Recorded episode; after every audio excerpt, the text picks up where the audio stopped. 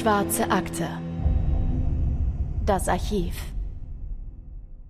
Zu Beginn der heutigen Folge eine kurze Triggerwarnung vorab, denn wir sprechen heute zwar nicht ausführlich, aber dennoch über Gewalt gegen Kinder. Und wer das nicht hören möchte, der sollte sich diese Folge vielleicht lieber gemeinsam mit einer vertrauten Person anhören oder lässt die Folge ganz aus und äh, ja, hört euch lieber eine andere unserer alten Folgen an.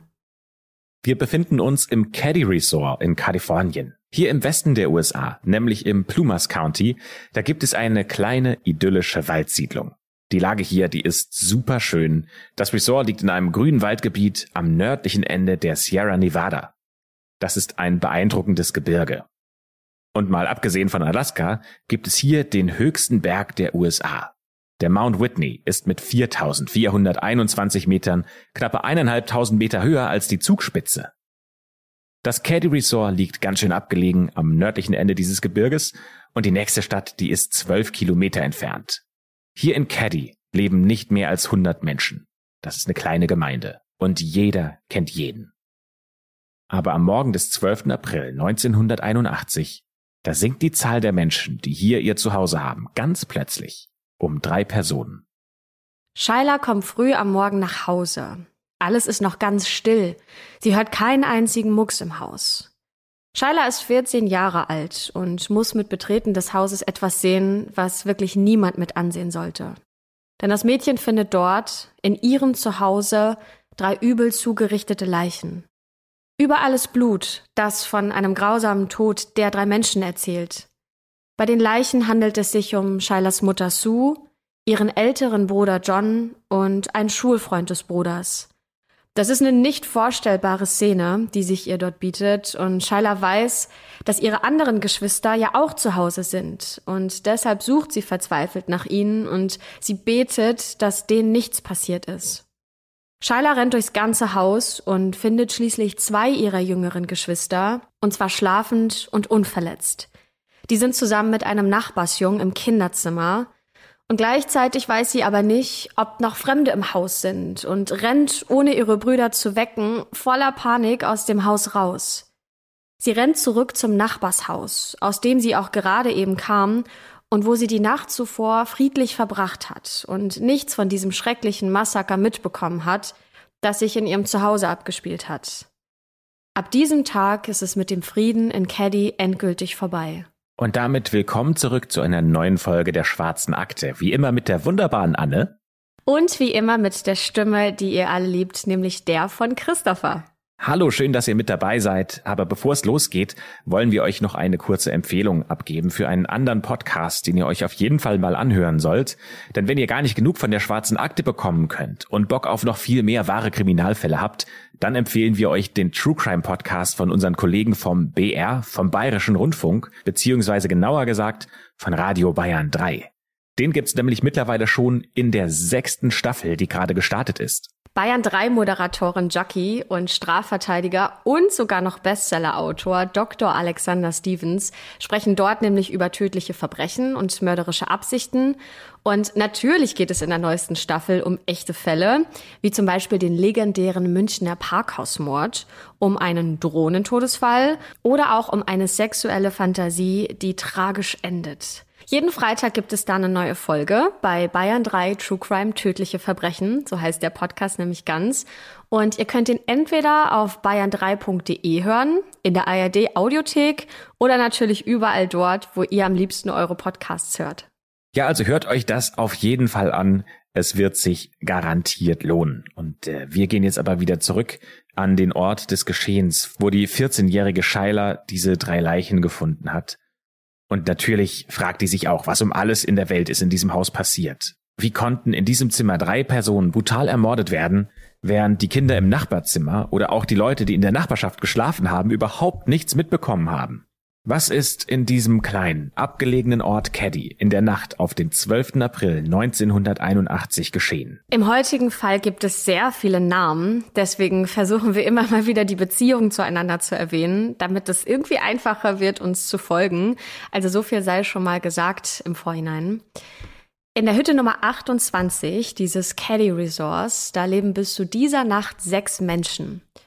Mutter Sue ist 36 Jahre alt und ist alleinerziehende Mutter von fünf Kindern. Da gibt's zum Beispiel ihren ältesten Sohn, der heißt John und ist 15 Jahre alt. Dann Tochter Shyla, 14, mit der wir ja heute in den Fall gestartet sind. Dann gibt es noch Tina, die ist 12 Jahre alt. Und die beiden Jüngsten. Rick, der ist 10 und Greg, der ist 5. Shyla, also das zweitälteste der Kinder, übernachtet am Abend des 11. Aprils bei ihrer Freundin und Nachbarin Alice. Shylas jüngste Schwester Tina und die beiden kleinen Brüder Rick und Greg, die verbringen den Abend mit Mutter Sue zu Hause. Das älteste der Kinder, John, der kommt abends zusammen mit seinem Schulfreund Dana auch nach Hause zurück. Am Morgen des 12. April, das ist ein Sonntag, da möchte Shyla eigentlich mit der Familie ihrer Freundin Alice in die Kirche gehen. Und Schuyler erzählt selbst in einer ausführlichen Reportage des People Magazins aus dem Jahr 2016, wie sie sich an den Morgen des 12. Aprils 1981 erinnert. Am Abend vorher hätten sie und Alice bis spät in die Nacht gequatscht. Über Jungs, über die Schule, worüber halt man so redet, wenn man gerade in der Pubertät ist. Morgens fällt ihr allerdings auf, dass sie etwas vergessen hat, nämlich ihren Lockenstab. Und sie und Alice wollten sich hübsch machen für die Kirche. Und dafür braucht Shyla einfach diesen Lockenstab. Deswegen geht sie nach Hause und als sie den Türknauf ihres Zuhauses umdreht und in das Wohnzimmer tritt, da sieht sie sofort diesen schrecklichen Anblick. Sie findet die Leichen ihrer Mutter Sue, ihres Bruders John und seines Freundes Dana. Natürlich fängt Shayla sofort an zu schreien. Die ist voller Panik. Und in der Reportage selbst sagt sie, dass sie einfach unter Schock gestanden hat. Sie rennt schreiend zurück zum Haus von Alice Familie. Die Opfer im Haus Nummer 28 sind auch echt übel zugerichtet. Ihre Hände und Füße zum Beispiel sind mit Kabeln und Klebeband gefesselt. Und die Berichte über den Zustand der Opfer sind wirklich grausam. Deswegen wollen wir auch gar nicht näher darauf eingehen. Shyla, die dann schreiend zu Alice zurückrennt, die steht nach dem Anblick auf jeden Fall unter Schock. Das ist ja völlig verständlich. Und Alice großer Bruder ist es, der nach Shailas Berichten als erstes zum Haus zurückgeht. Er schaut durchs Fenster ins Haus hinein und sieht dann die schlafenden kleinen Jungs, nämlich Rick und Greg, also Shailas Brüder, und den Übernachtungsgast. Der heißt Justin. Und Justin, der wohnt in der Hütte nebenan, in Haus Nummer 26 und hat die Nacht dort geschlafen bei seinen Freunden. Die drei Jungs sind unverletzt, zum Glück, und total verschlafen und haben überhaupt gar keine Ahnung, was im Haus vor sich geht. Zumindest vorerst. Doch lasst uns zuerst einmal über die Ausgangssituation sprechen. Wer ist diese Familie überhaupt? Die alleinerziehende Mutter Sue, die hat's nicht immer leicht gehabt. Denn zusammen mit ihrem Ex-Ehemann hat sie bis in die späten 70er Jahre in Connecticut fünf Kinder großgezogen und der damalige Ehemann, der heißt James und hat fürs Militär gearbeitet. Leider war er Sue gegenüber oft gewalttätig. Das erzählt Tochter Shyla im People Magazine. Und vermutlich war das auch der Grund dafür, dass Sue ihn verlassen hat. Sue ist dann also allein mit ihren fünf Kindern nach Quincy gezogen, zu ihrem Bruder. Und ihr Ex-Mann und Vater der Kinder, der spielt ab da, zumindest ja, nach allem, was wir finden konnten, auch keine Rolle mehr im Leben von Sue und ihren Kindern. Die Stadt Quincy liegt ganz in der Nähe von Caddy und Sus Bruder arbeitet dort für die Eisenbahn. Schuyler selbst nennt noch einen anderen Grund dafür, dass sie weggezogen ist, nämlich in ihrem Buch How to Survive Your Visit on Earth, das sie selbst im Jahr 2012 herausgebracht hat. Da schreibt sie nämlich, dass ihr Vater sie und ihre Schwester Tina sexuell missbraucht haben soll. Das lässt sich nicht ganz belegen. Es gibt zum Beispiel keine Berichte von der Mutter, Sue, die tatsächlich das auch bestätigen könnte. Aber zumindest sollte man diesen Vorwurf ja erstmal ernst nehmen, auch wenn es dafür keinen klaren Beweis gibt. Im November 1980 ziehen Sue und ihre fünf Kinder dann weg aus Quincy und ziehen in das Resort mit den Holzhütten in der zwölf Kilometer entfernten Gemeinde Caddy. Sue verspricht sich und ihren Kindern hier einen lang ersehnten Neuanfang, denn sie müssen jetzt nicht mehr bei ihrem Bruder hocken und wohnen, sondern ziehen in Caddy in die Hütte Nummer 28. Scheiler beschreibt diese Hütte gegenüber dem People Magazine als rustikal.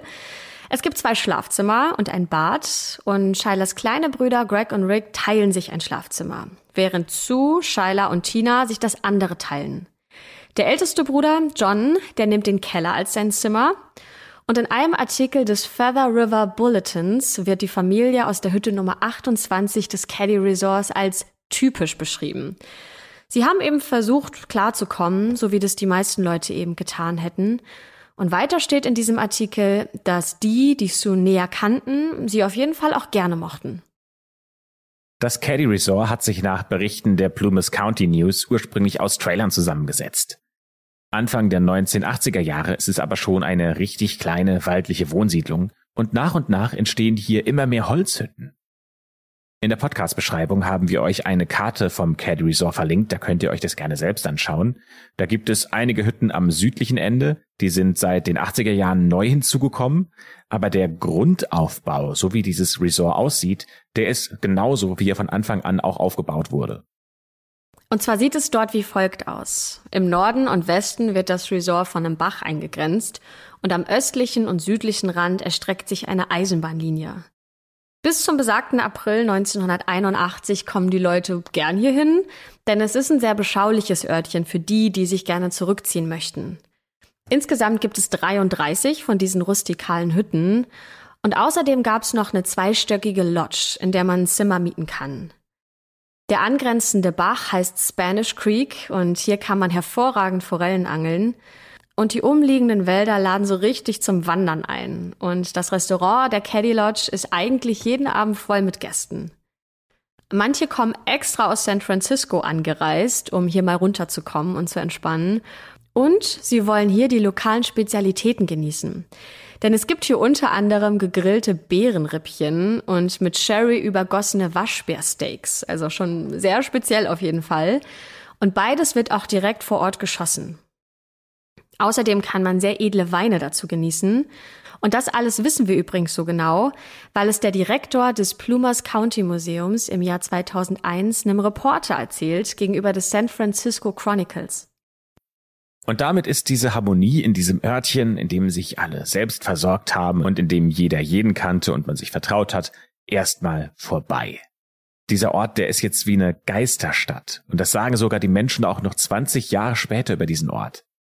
Zum Beispiel gibt es da eine Bewohnerin des Caddy Resorts, die in der San Francisco Chronicle im Jahr 2001 darüber erzählt hat, wie gespenstisch sie das findet, wie sich dieser Ort entwickelt hat. Nach den Morden sei es zum Beispiel ruhiger geworden. Früher hätte es eine Bar gegeben, einen Supermarkt und auch ein Restaurant, aber jetzt ist da alles geschlossen. Und damit kehren wir inhaltlich zurück zu den brutalen Morden und der Nacht vom 11. auf den 12. April 1981. Wir versuchen jetzt mal für euch diesen Tag und die darauffolgende Nacht bestmöglich zu rekonstruieren.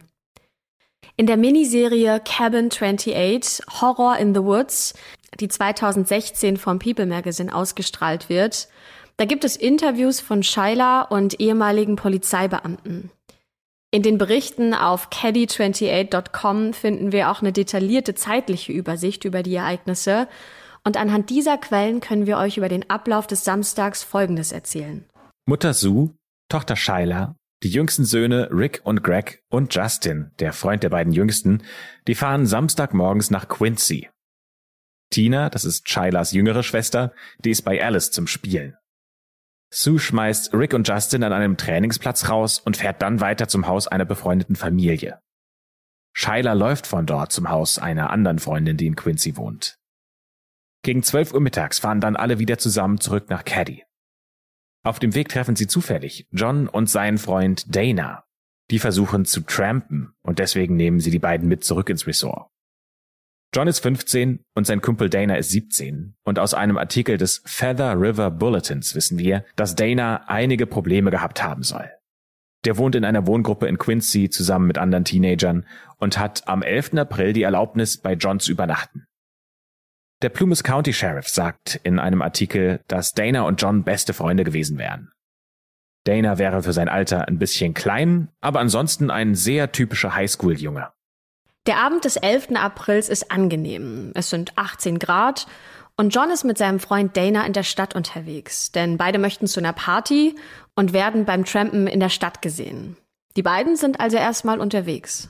Und jetzt wird noch ein weiterer Junge wichtig für diese Geschichte, nämlich Justin. Das ist ein Freund der beiden kleinen Jungs von Greg und Rick. Die haben ihn heute als Übernachtungsgast zu Besuch. Und der wohnt mit seiner Mutter Marilyn, seinem Bruder und seinem Stiefvater Marty zwei Hütten weiter in der Nummer 26. Seit Ende März wohnt ein Freund von Justins Vater mit ihnen im Haus in dieser Nummer 26. Dieser Freund, der wird von allen nur Bo genannt. Justins Vater und Bo, die haben irgendeine Business-Idee und die ziehen sich zurück, um an dieser Idee zu tüfteln. Und angeblich soll sich Bo auch mit Sue getroffen haben und die beiden hätten sich dabei, ja, sagen wir mal, näher kennengelernt. Zumindest sagt das Justins Mutter. Ob es dann nur bei einem Date blieb oder ob da wirklich mehr passiert ist, darüber wissen wir leider nichts. In Nummer 28 jedenfalls sind am Abend des 11. Aprils also Sue, Greg und Rick und ihr Freund Justin. Rick und Justin, die bis abends draußen gespielt haben, kommen ungefähr gegen halb neun rein ins Haus. Sue und Greg schauen so lange irgendwas im Fernsehen, als die Jungs reinkommen. Und Greg geht kurz darauf schlafen. Im Fernsehen läuft gerade Love Boat. Das ist zu dieser Zeit eine super beliebte amerikanische Serie. Da geht es um ein Passagierschiff, das heißt Pacific Princess, das über die Weltmeere fährt und an unterschiedlichen Traumzielen anlegt. Und die Passagiere und die Besatzung erleben während der Fahrt romantische, spannende und witzige Geschichten, also exakt wie unser deutsches Traumschiff. Und Shyla, die darf am Samstagabend, wie gesagt, bei ihrer Freundin Alice im Haus Nummer 27 übernachten. Die jüngere Schwester Tina, die den Tag ja bei Alice verbracht hat zum Spielen, die darf aber nicht zum Übernachten bleiben. Tina kommt deswegen gegen 21 Uhr nach Hause und geht direkt ins Bett. Rick und Justin, die dürfen auch bis etwa 10 Uhr abends Fernsehen und gehen dann auch ins Bett. Gegen 10 Uhr kommt auch Shyla nach Hause, um ihre Schlafsachen zu holen. Ihre Mutter Sue erzählt ihr da, dass John spät heimkommen würde und seinen Freund Dana zum Übernachten mitbringt. Und kurz darauf geht Shyla wieder zurück, weil sie ja bei Alice übernachtet. Kurz nach 10 Uhr will jemand John und Dana auf dem Rückweg nach Caddy gesehen haben. Aber was dann passiert, das lässt sich nicht so 100% rekonstruieren. Wir wissen ja eigentlich nur, was passiert, nachdem Shyla am nächsten Morgen wieder zurück nach Hause gekommen ist. Als Shyla morgens, nachdem sie das schreckliche Szenario vorgefunden hat, dann wieder zum Nachbarhaus zurückrennt und Alice Bruder in der Hütte 28 die drei kleinen Jungen durchs Fenster sieht und sie dann ja auch herausholt, da wird die Polizei gerufen. Zuerst kommt ein Deputy im Resort an, ein Mitarbeiter des Sheriffs. Der verschafft sich erstmal einen groben Überblick über die Lage, bevor dann die Polizei eintrifft. Die beiden Beamten betreten dann nochmal gemeinsam das Haus und schauen sich die Leichen von Sue, John und Dana genauer an. Daraufhin wird der Leutnant des Plumas County Sheriffs alarmiert. Der Polizist weist den Deputy an, das Haus zu bewachen, während er beginnt, mit den Hinterbliebenen und den Nachbarn zu sprechen. Und ganz komisch ist, Niemand hat irgendwas gehört oder gesehen. Die Ermittler fragen sich nämlich, warum niemand was gehört hat. Weder die Nachbarn noch die Jungen, die nur in einem Zimmer ein paar Meter vom Tatort entfernt geschlafen haben. Zumindest sagt das der Leutnant des Plumas County Sheriffs der Zeitung. Dieser Fall hat kein offensichtliches Motiv und deswegen ist er so schwer zu lösen. Der Sheriff erzählt weiter, dass dieser Tatort grausam anzusehen wäre denn anfangs wäre es sehr schwierig gewesen, diese vielen Spuren und Beweismittel, die es gab, zu sortieren. In der Lesson County Times steht, dass Blutproben und andere Beweise vom Tatort darauf hindeuten, dass es eine Art Kampf gegeben haben muss. Denn die Opfer, die wurden erstochen und mit einem Hammer erschlagen. Der ganze Tatort damals ist also voller Spuren und es muss ein riesiges Durcheinander geherrscht haben. Und in diesem Durcheinander entgeht der Polizei ein extrem wichtiges Detail. Wenn ihr bis hierher ganz genau aufgepasst habt, dann ist euch vielleicht schon was aufgefallen, das der Polizei vor Ort aber erst nach einigen Stunden klar wurde. Sue, John und Dana sind tot. Rick, Greg und Justin wurden aus dem Haus geholt. Aber eine Person, die fehlt. Nämlich Shailas zwölfjährige Schwester Tina. Die ist nirgends zu finden. Keiner hat sie gesehen. Deswegen wird am 14. April 1981 eine Vermisstenmeldung für sie ausgegeben. Nur ist diese Anzeige mit peinlichen Fehlern gespickt. Und die geben vielleicht einen guten Einblick darüber, wie unübersichtlich zu Beginn dieser ganze Fall war. Zum Beispiel wird Mutter Sue in dieser Anzeige fälschlicherweise Tina genannt und der Kumpel Dana, ein Mann, wird zu Johns Freundin Dana gemacht, also zur Frau. Anhand der Autopsie des Zustands des Tatorts und der Anzahl der Opfer ist klar, dass der oder die Täter oder Täterin nicht allein agiert haben kann. Mehr weiß man über den oder die Täter zu diesem Zeitpunkt leider noch nicht, aber ein paar Tage nach den grausamen Morden, da gibt es ganz plötzlich doch einen neuen Hinweis. Ja, nämlich von Justin, dem zwölfjährigen Nachbarsjungen, der in dieser Nacht bei Greg und Rick übernachtet hat. Der sagt, dass er etwas über diese Tatnacht weiß. Und von den Protokollen aus dem Caddy 28 Forum, da können wir vermuten, dass Justin am Morgen nach der Tat versucht hat, den Erwachsenen mitzuteilen, dass er was weiß. Aber auf seine Aussage bzw. auf seinen Hinweis, da ist erstmal niemand drauf eingegangen. Und es ist dann schließlich Justins Mutter, die sich nochmal bei der Polizei meldet. Der Junge, der erzählt nämlich von einem Traum, der mit ziemlich vielen Tatdetails gespickt ist. Werbung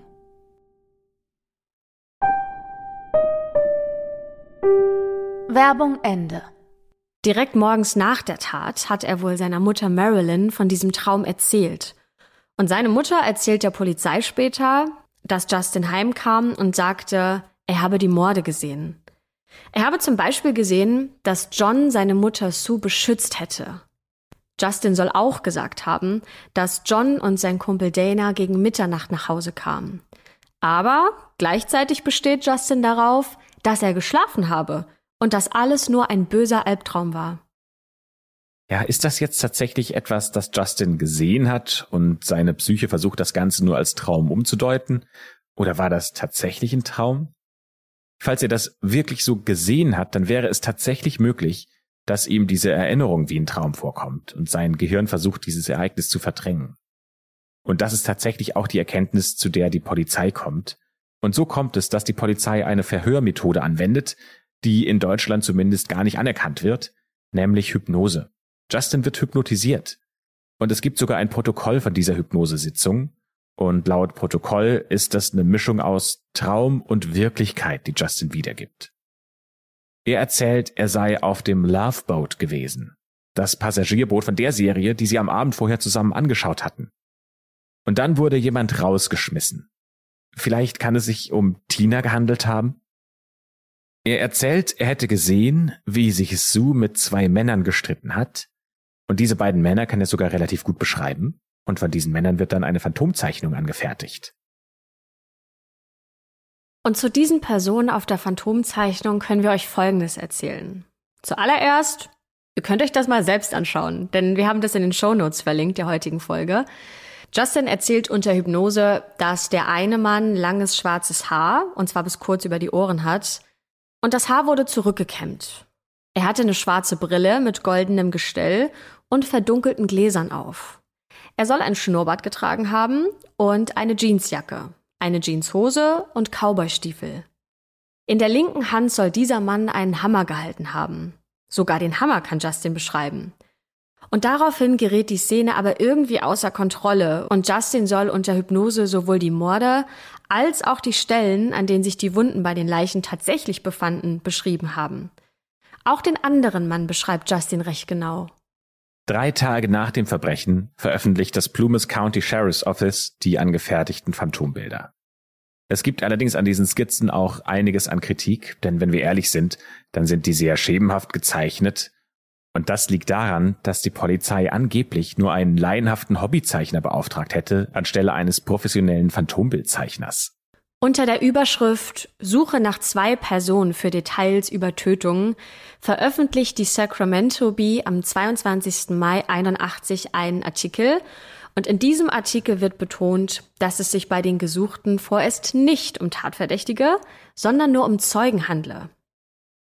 In einer anderen Zeitschrift vom Mai 81 findet sich zusätzlich eine Aussage des damaligen Sheriffs und er hat nicht behauptet, dass es sich bei der Phantomzeichnung um Verdächtige handle. Jedoch sei man im Zusammenhang mit dem Caddy-Mord auf der Suche nach ihnen. Vielleicht denkt ihr euch ja jetzt, ja, der Justin, der kann sich ja auch alles nur ausgedacht haben.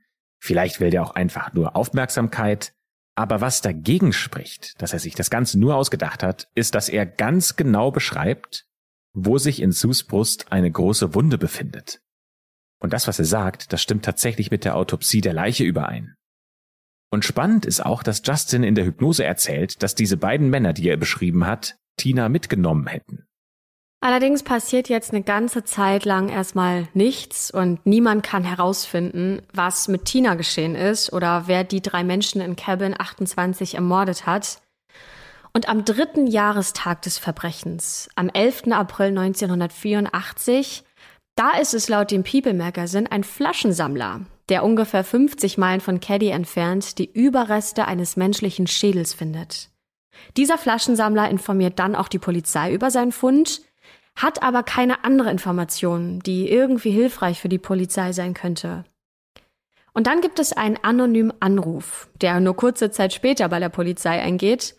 Und dieser Anrufer soll erklärt haben, dass es sich bei den Überresten um die Knochen von Tina handelt.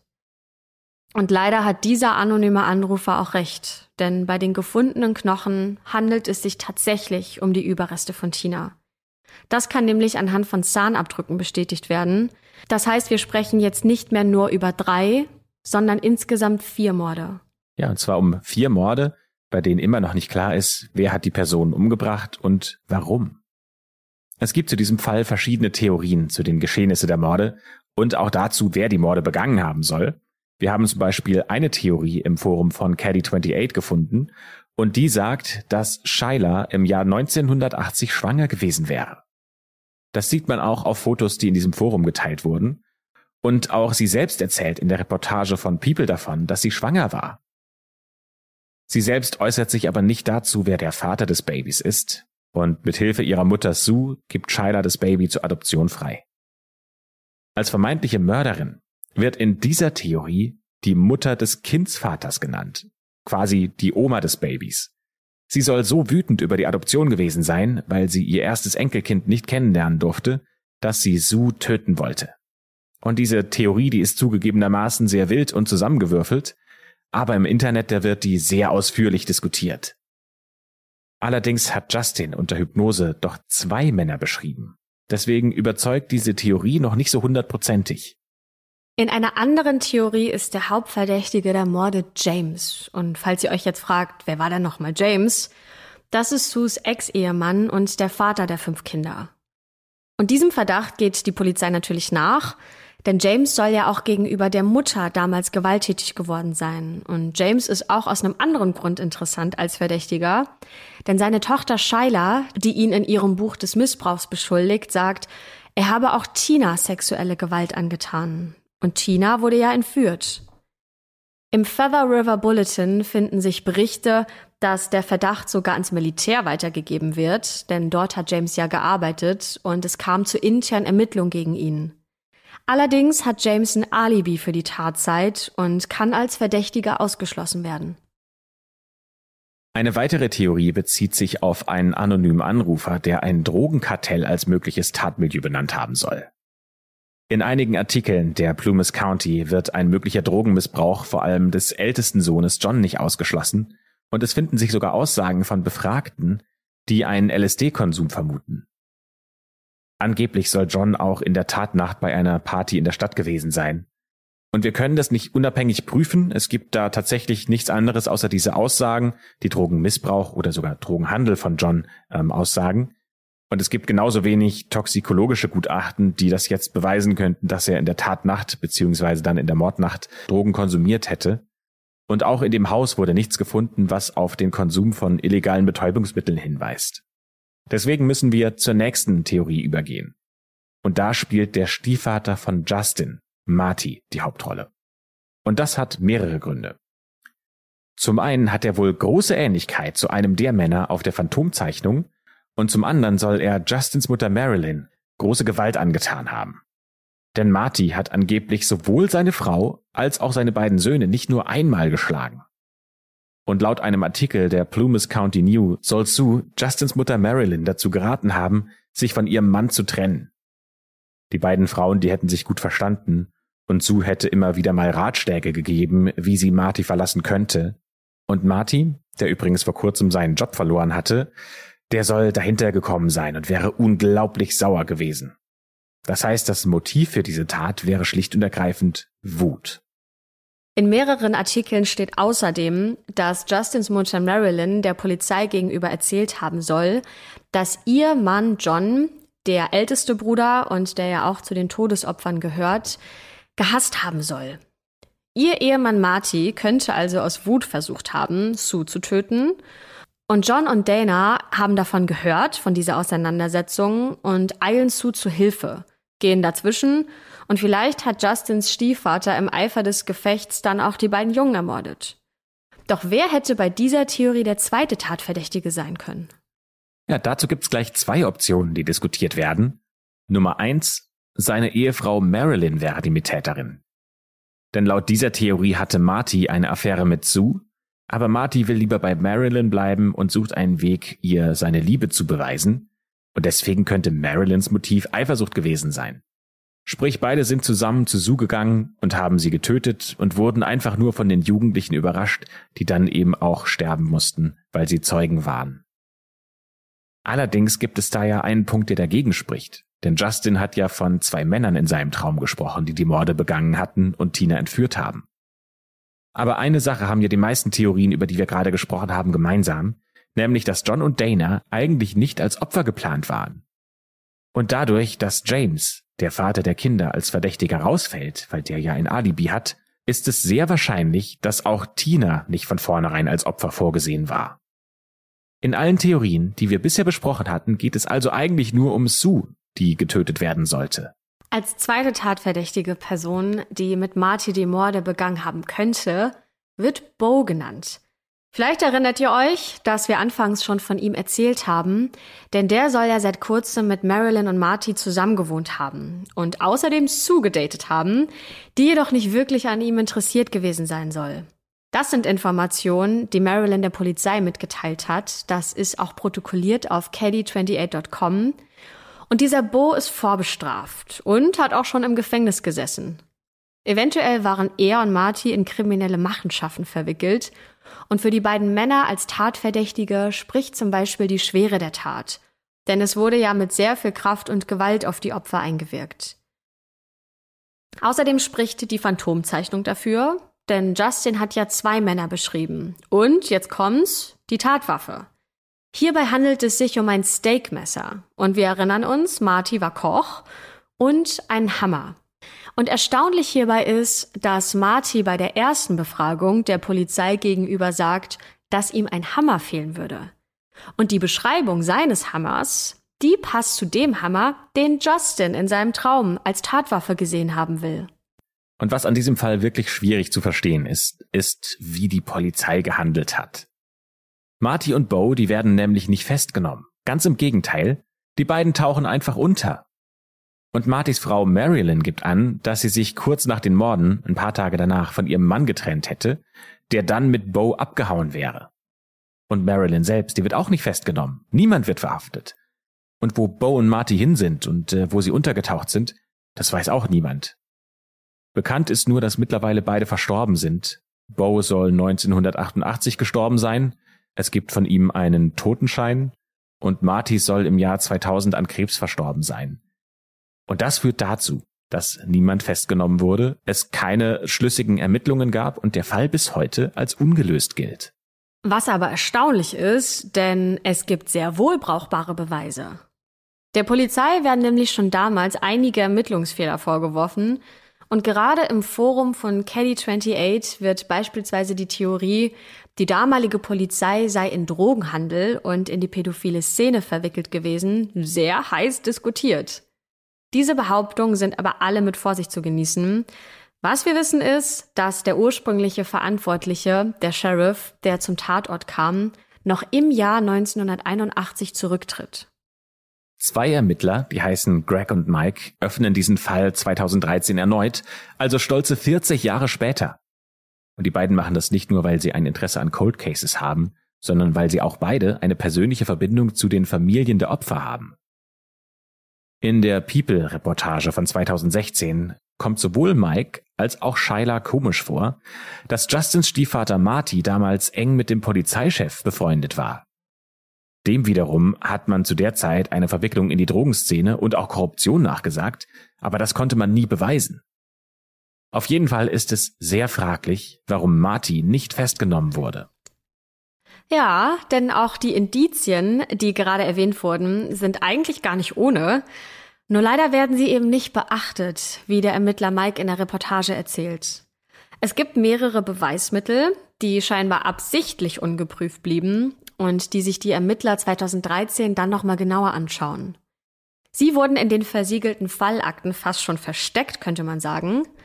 Denn zum einen gibt es dort eine Tonaufnahme.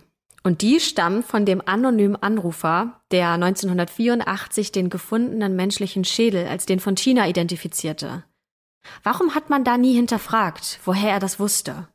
War es nicht eigentlich offensichtlich, dass diese Person irgendwas mit dem Verschwinden und dann ja auch irgendwie mit dem Mord an China zu tun gehabt haben könnte? Der Ermittler Mike stellt fest, dass dieses Tonband nie forensisch untersucht wurde und lässt es dann im Jahr 2013 zur Stimmanalyse einsenden. Ja, aber mit dieser Stimmanalyse, da kann man auch nicht mehr herausfinden und den Fall weiterbringen. Da müssen wir uns auf vielleicht andere Beweismittel verlassen. Zum Beispiel ein Brief, der plötzlich auftaucht. Dieser Brief, der soll von Marty an Marilyn adressiert worden sein. Und wir haben ein Bild von diesem Brief für euch in den Show Notes verlinkt, also schaut da auf jeden Fall mal rein. Und dieser Brief, der soll kurz nach der Tat verfasst worden sein. Und der sorgt dafür, dass sowohl Marty als auch Marilyn sofort verdächtig erscheinen. Marilyn kann sich an diesen Brief gar nicht mehr erinnern, aber zumindest erkennt sie die Handschrift ihres Mannes. Und in diesem Brief da steht Folgendes. Ich habe den Preis für deine Liebe bezahlt. Und jetzt, wo ich sie mit vier Menschenleben erkauft habe, sagst du mir, dass es mit uns vorbei ist? Großartig. Was willst du noch? Das ist ja schon eine echt krasse Aussage und es klingt, wenn man das so liest, eigentlich schon nach einer Art Geständnis. Ja, aber damit nicht genug, denn ebenfalls im Jahr 2013 macht Mike einen Therapeuten in Reno ausfindig, bei dem Marty gewesen sein soll. Und Marty soll hier angeblich ein Geständnis abgelegt haben. Das will der Therapeut auch schon den Ermittlern damals mitgeteilt haben. Und er ist schockiert, als er 2013 erfährt, dass seine Aussage damals überhaupt nicht zur Aufklärung des Verbrechens genutzt wurde. So schreibt es die Plumas County News zumindest. Und die Informationen zu dem Therapeuten sind zugegebenermaßen ein bisschen wirr, denn in der Sacramento steht, es handle sich um einen Freund des ehemaligen Therapeuten, der die Information von dem nur weitergibt. In dem schon angesprochenen Film Cabin 28, The Caddy Murders von Josh Hancock, da ist eine Szene mit einer verdeckten Person zu sehen, die sich als Therapeut ausgibt und erzählt, er wisse von Martys Geständnis. Er will von Marty den geplanten Mord an Sue, aber nicht an John, Dana und Tina kennen. Die Kinder seien nur zufällig zum Geschehen hinzugekommen und er habe keine Zeugen haben wollen. Außer, dass Mike erneut Kontakt mit dem Therapeuten aufgenommen hat, erzählt er aber sonst nichts über das Gespräch mit ihm. Und dann im März 2016 gibt es neues Beweismaterial. Das wurde von einem Schrottsammler gefunden, der in der Nähe von Caddy mit einem Metalldetektor unterwegs war. Und der findet etwas, das vielleicht diese Tat erklären kann, nämlich einen Hammer mit blauem Griff. Und dieser Hammer wird natürlich untersucht, unter anderem auf Blutrückstände. Das Problem ist nur, dieser Hammer, der ist ziemlich verrostet. Trotzdem ähnelt dieser Hammer sehr stark dem, den Marty damals der Polizei als verloren gemeldet hat, als auch dem, den Justin in seiner Hypnose beschrieben hat. Und was der Ermittler Mike dann noch dem People Magazine sagt, das unterstreicht auch nochmal die Vermutung, dass die Polizei zu dieser Zeit ziemlich korrupt war. Der sagt nämlich, dass dieser Fall damals schlecht untersucht worden wäre. Und das sei laut Mike kein Verdacht, sondern eine Tatsache. Diese Theorien und Hinweise sind leider alles, was wir euch bis heute über die Lösung, in Anführungsstrichen Lösung, des Falls erzählen können. Aber es wird noch immer weiter ermittelt. Und natürlich müssen wir in Erwägung ziehen, dass irgendwann noch mal was ganz Interessantes passiert und dass ein neuer Beweis kommt, der diesen Fall auf den Kopf stellt. Aber bis jetzt ist noch niemand verhaftet worden und die Schuldfrage ist noch immer nicht geklärt. Und das ist ja für alle Beteiligten extrem frustrierend. Und die fragen sich, wie kann es denn sein, dass bei einem so grausamen Mord und auch einer recht ausführlichen Beweislage selbst der korrupteste Polizist sagen kann, nö, also hier nehmen wir jetzt niemanden fest und dieser Fall, der landet ungelöst auf dem Stapel. Also irgendwie wird schon deutlich, dass bei der Polizeiarbeit hier irgendwas nicht so ganz richtig gelaufen ist und ja, da ein bisschen was schiefgelaufen ist vielleicht. Und was wir uns noch fragen, ist, wieso der Therapeut einfach so über die Aussage seines Klienten reden kann. Gibt es da nicht sowas wie die Schweigepflicht? Also zumindest nach deutschem Recht ist es ja so, dass eine Psychotherapeutin oder ein Psychotherapeut dafür bestraft werden kann, er oder sie darf unbefugt kein Geheimnis eines Patienten oder einer Patientin preisgeben, das zum persönlichen Lebensbereich gehört, oder? Die Rechtslage ist jetzt nicht so ganz hundertprozentig klar und die Personen entscheiden dann eher nach ethischem Ermessen, nach eigenem Ermessen. Und das macht die ganze Sache natürlich noch komplizierter. Und wir müssen auch sagen, dass bei der Recherche zum heutigen Fall die verschiedenen Lager mit ihren verschiedenen Theorien sich auch als sehr speziell herausgestellt haben teilweise. Das habt ihr ja auch gehört und euch vielleicht auch gedacht. Denn teilweise wird sogar Scheiler selbst verdächtigt, den Mord begangen zu haben. Und das finden wir aber sehr abwegig. Deswegen haben wir das jetzt nicht mit aufgeführt in der heutigen Folge. Ja, wir hoffen, dass euch diese Folge gefallen hat. Und uns bleibt am Ende dieser Folge tatsächlich nur noch zu sagen, dass die Menge an ungenutzten Beweisen in äh, diesem Fall wirklich unverhältnismäßig ist. Das hatten wir so noch nie. Die Untersuchungen, die laufen also noch weiter und das Einzige, was wir wissen, ist, dass es bis heute noch keine Verhaftung gegeben hat. Das Einzige, was wir euch sagen können, ist, dass Mord nie verjährt. Und sollte es tatsächlich nochmal zu dem Punkt kommen, dass jemand verurteilt werden könnte, dann werden wir auch noch jemanden auf der Anklagebank erleben, sofern die Person noch lebt. Und dann liegt es tatsächlich an euch, zu überlegen, was glaubt ihr, wer ist der Schuldige? Ist das tatsächlich Marty? Ist das Bo? Ist das, ja, vielleicht so absurd es auch klingt, Schuyler? Schreibt uns das doch gerne in die Kommentare unter dem neuesten Instagram-Post, da diskutieren wir gerne mit euch schließen an dieser Stelle die schwarze Akte und freuen uns natürlich noch mehr, wenn ihr nächste Woche auch wieder mit dabei seid. Bis zum nächsten Mal.